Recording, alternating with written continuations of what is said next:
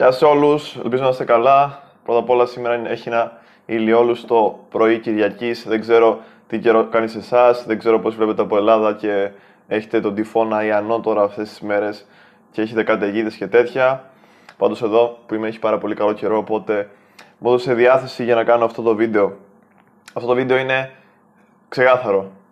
Θα είναι σχετικά για το πώς δεν πρέπει να αφήνουμε κανέναν να επηρεάσει την πνευματική μας κατάσταση. Πώς φτιάχνουμε μια πνευματική διάθεση η οποία είναι ατσάλινη, αλλά παράλληλα μπορεί να λυγίζει στα δικά μας θέλω και όχι στα θέλω των άλλων.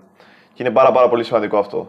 Δηλαδή, το νόημα είναι να μην ακούς κανένα και να διώξεις κάθε φόβο, κάθε δισταγμό, κάθε αμφιβολία, κάθε σχόλιο. Αυτό είναι κάτι που πρέπει να το κάνετε όλοι. Και αμφιβάλλετε όλοι για τον εαυτό σας, αμφιβάλλετε για το αν μπορείτε να κάνετε εκείνο, αν μπορείτε να κάνετε το άλλο, αν είστε αρκετά καλοί για εκείνο το άτομο. Και το χειρότερο πράγμα που κάνετε είναι ότι ψάχνετε συνεχώς επιβεβαίωση από τους άλλους. Δηλαδή, μπορείτε να πάτε σε έναν σχεδόν άγνωστο σε εσάς και να αρχίσετε να του λέτε για τη ζωή σας, αλλά σε σημείο που όπως του το λέτε είναι σαν να περιμένετε την αποδοχή από αυτόν και σαν να νιώθετε ότι αυτός είναι αυτός που θα σας κρίνει και θα σας πει τον μπράβο. Δηλαδή, περιμένετε να ακούσετε τον μπράβο. Γιατί όμως περιμένετε να ακούσετε τον μπράβο? Γιατί δεν το έχετε δώσει πρώτα απ' όλα στον ίδιο σας τον εαυτό. Και επηρεάζεστε πάρα πολύ όταν δεν σας λένε τον μπράβο και πόσο μάλλον όταν έρχεστε σε σύγκρουση με κάποιους άλλους οι οποίοι είναι κακόβουλοι. Παράδειγμα, στο κανάλι εδώ πέρα, πάρα πολλές φορές παρατηρώ ότι υπάρχουν άτομα τα οποία μπορεί να κάνουν 1 ή 2 σχόλια στο κανάλι. Και αυτά τα σχόλια να είναι του στυλ πρέπει να αλλάξεις σκεπτικό, πρέπει να αλλάξεις σκεπτικό, δεν έχεις σωστό σκεπτικό. Εντάξει, κάποια άλλα είναι πιο κακόβουλα, είναι σε πιο ειρωνικό τόνο κτλ. Αλλά φανταστείτε ο καθένας ο οποίος έκανε έργο δημόσια, ήταν δημιουργός, ήταν οτιδήποτε, να έπαιρνε, έπαιρνε στα σοβαρά κάθε κακόβουλη κριτική και κάθε ειρωνία. Τότε, μέσα στην πρώτη εβδομάδα δεν θα έκανε τίποτα άλλο, θα σταματούσε τη ζωή του και θα κλεινόταν στο καβούκι του και δεν θα ξανέβγαινε στον κόσμο. Οπότε, γιατί νοιάζεστε για το τι λέει ο άλλος? Εσείς πρέπει να αναρωτηθείτε αυτό. Μήπως προέρχεται αυτό από ανασφάλειες? Μήπως δεν έχετε κατανοήσει πλήρως τον εαυτό σας? Μήπως υπάρχουν 1000 πράγματα? Δεν ξέρω τι μπορεί να υπάρχει στο μυαλό σας, αλλά πρέπει να το βρείτε, παιδιά. Πρέπει να διώξετε αυτό το φόβο. Πρέπει να σταματήσετε να νοιάζεστε για το τι θα πούνε όλοι. Τι θα πει ο όχλος, τι θα πει ο κάθε τυχαίος που θα έρθει να σας σχολιάσει, τι θα πούνε για την παρουσίασή σας στο πανεπιστήμιο που ντρέπεστε να μιλήσετε στον κόσμο, τι θα πούνε αυτές εκεί στην παρέα, άμα πας και μιλήσεις στη φίλη τους. Γιατί νοιάζεστε τι θα πούνε? Όλα αυτά σας κρατάνε πίσω. Είμαστε τα φράγματα που βάζουμε στον εαυτό μας, μπαίνουν στη ζωή μας και είμαστε εμείς αυτά τα φράγματα. Στην ουσία δεν σε κρατάει κανείς πίσω, εσύ βάζεις το φράγμα στον εαυτό σου. Δεν σε κρατάει κανείς πίσω να ξεπεράσεις τον εαυτό σου, να γίνεις καλύτερος. Μόνο εσύ κρατάς τον εαυτό σου πίσω. Και μόνο εσύ βάζεις περιορισμούς με το άγχος σου, με το να σκέφτεσαι πάρα πολύ. Αυτό το overthinking που λένε, που έχει γίνει τώρα της μόδας την τελευταία τριετία και υπάρχουν και άπειρα βίντεο στο YouTube γι' αυτό. Overthinking. Σκέφτεσαι τα πάντα. Θυμόμουν παλαιότερα, όταν ήμουν γυμνάσιο, λύκειο, όταν ήθελα να βγω ραντεβού, θυμάμαι και μου άρεσε μια κοπέλα.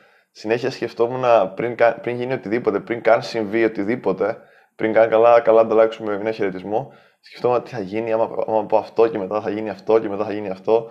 Και σίγουρα πάρα πολύ έχετε βρεθεί σε αυτό το σημείο και όχι μόνο άντρες και γυναίκες. Σκέφτεστε συνέχεια πάρα πολλά σενάρια, τα οποία σενάρια πιθανόν να μην γίνουν ποτέ. Και στο μυαλό σας φαντάζεστε, γιατί έχουμε μάθει πάρα πολύ να φανταζόμαστε και να βλέπουμε πράγματα χωρίς καν αυτά τα πράγματα να έχουν πολλές πιθανότητες να συμβούν ή ακόμα και να συμβούν, μπορεί να συμβούν με τελείως διαφορετικό τρόπο. Αλλά παρόλα αυτά μας διασκεδάζει η ιδέα να σκεφτόμαστε τόσο πολύ που χάνουμε 100% των περιπτώσεων το νόημα. Χάνουμε αυτή την ομορφιά του να δράσεις και λίγο απερίσκεπτα. Να δράσεις και λίγο, πώς να το πω, βάσει ενστίκτου. Το ενστίκτο είναι απαραίτητο. Είναι πάρα πολύ σημαντικό το ενστίκτο και στο βιβλίο μου έχω φτιάξει ένα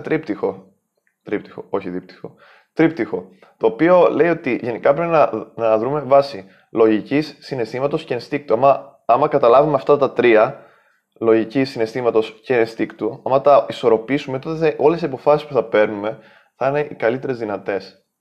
Εντάξει, γιατί δεν μπορείς να αποβάλεις τελείως το συναίσθημα της ζωής σου, αλλά δεν μπορείς να έχεις μόνο λογική, γιατί η λογική έχει όρια, και άμα ακούς το ένστικτο, πώς να το πω, σαν να υπάρχει η πλήρης αρμονία. Οπότε αυτό έχω καταλάβει. Δρούμε βάσει αυτών των τριών στοιχείων στη ζωή μας. Και πρέπει να σταματήσουμε να σκεφτόμαστε πέρα από αυτών των στοιχείων. Γιατί να σκεφτόμαστε τόσο πολύ με τις πιθανότητες? Η ζωή, εντάξει, είναι πιθανότητες, υπάρχουν πιθανότητες, αλλά στα σενάρια που κάνουμε στο μυαλό μας όταν υπερσκεφτόμαστε, είναι σχεδόν πάντα λάθος. Και υπερσκεφτόμαστε, όπως είπα και πριν, γιατί φοβόμαστε. Έχουμε αυτό το φόβο, την ανάγκη αποδοχής από τους άλλους. Δηλαδή, έχουμε την ανάγκη να μας πει κάποιος «Wow, ξέρω εγώ, ωραίο αυτό». Είναι ανάγκη να πει άλλος, να πει, ξέρω εγώ, εσύ, καλή ώρα εγώ, να πω, ξέρω εγώ, σε ένα καινούριο άτομο, είμαι ιστορικός και κάνω αυτό και κάνω αυτό, και μετά να αρχίσω να μιλάω για τον εαυτό μου και να μιλάω για το εγώ μου και να το εκθιάζω το εγώ μου και να περιμένω όλοι οι άλλοι να ενθουσιαστούν και να πούνε «Wow, ξέρω εγώ, πολύ ενδιαφέρον, είναι πολύ τέλειο αυτό που κάνεις, συγχαρητήρια, συνέχισε έτσι». Και όλοι περιμένουμε αυτή την αποδοχή. Αλλά αυτή είναι η θετική όψη. Υπάρχει και η άλλη όψη. Η όψη όλων αυτών που δεν σε θέλουν. Γιατί δεν μπορείς να αρέσεις σε όλους. Η όψη που θα πούνε, ποιος είναι αυτός ο μαλάκας που μιλάει πάλι στο βίντεο. Κατάλαβες, γιατί μιλάει στο βίντεο, τι λέει, ποιος είναι αυτός να πει. Ποιος είναι αυτός να μου καταρρύψει το οικοδόμημα.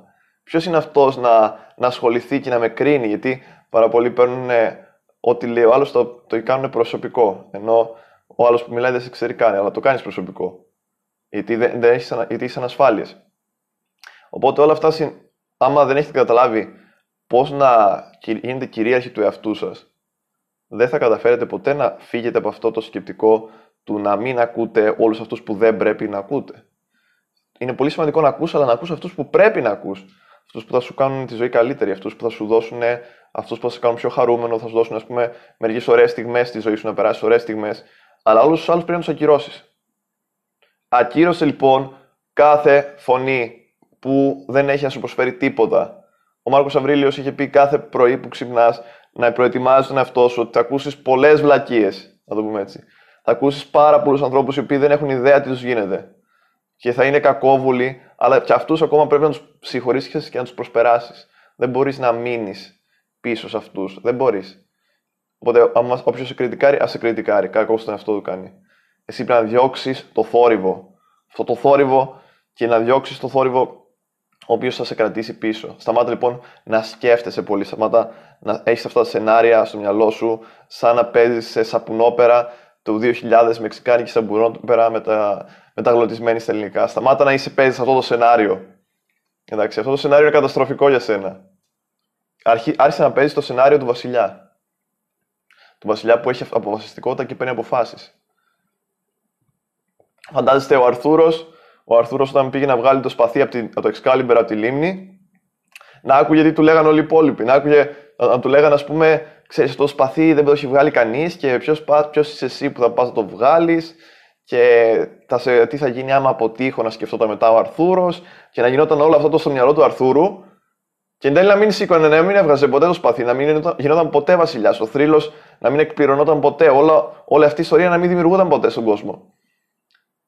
Και όλα αυτά επειδή προσπάθησε, έτσι. Φανταστείτε λοιπόν να μην προσπαθούσε. Εσείς γιατί προσπαθείτε, γιατί δεν προσπαθείτε βασικά, γιατί το σκέφτεστε συνέχεια. Σκέφτεστε τι θα πει ο ένας και ο άλλος. Το μόνο που υπάρχει είναι το τώρα. Σίγουρα το μόνο που υπάρχει είναι το τώρα. Όλα τα άλλα είναι θέμα πίστης. Αλλά το τώρα υπάρχει. Ακόμα και μέσα σε ένα πλασματικό κόσμο να είμαστε, όποιος πιστεύει σε αυτές τις θεωρίες, το τώρα σε μια μορφή υπάρχει. Το θέμα είναι τι θα κάνεις εσύ σε αυτό το τώρα, πώς θα το αξιοποιήσεις το τώρα, τι αποφάσεις θα πάρεις το τώρα, και δεν θες να πας 40-50 χρονών και να μετανιώνεις για αποφάσεις και πράγματα που δεν έκανες όταν ήσουν 20, όταν ήσουν 18, όταν ήσουν 19, όταν ήσουν 30, δεν ξέρω και τι ηλικίες είστε όλοι που βλέπετε τα βίντεο. Εντάξει. Πάρα πολύ σημαντικά όλα αυτά τα πράγματα. Οπότε μην ακούς κανένα, διώξε το φόβο, κατέκτησε τον εαυτό σου, πάρε το σπαθί. Έτσι. Πάρτε το σπαθί της ζωής σας, μη φοβάστε να σηκώσετε το σπαθί της ζωής σας. Και αγνοήστε όλους τους κακόβουλους. Αγνοήστε όλους αυτούς τους οποίους η δουλειά τους είναι, υπάρχουν εκεί σαν αποσπάσεις για να σας πάνε πίσω στη ζωή. Έτσι, να σας τραβήξουν πίσω στο βάλτο μαζί τους. Οπότε αυτά σε αυτό το βίντεο. Άμα σας άρεσε, χτυπήστε like, βοηθάει πάρα πολύ με τον αλγόριθμο, και το βιβλίο μου και όλα τα links στην περιγραφή. Μέχρι την επόμενη φορά, να είστε καλά.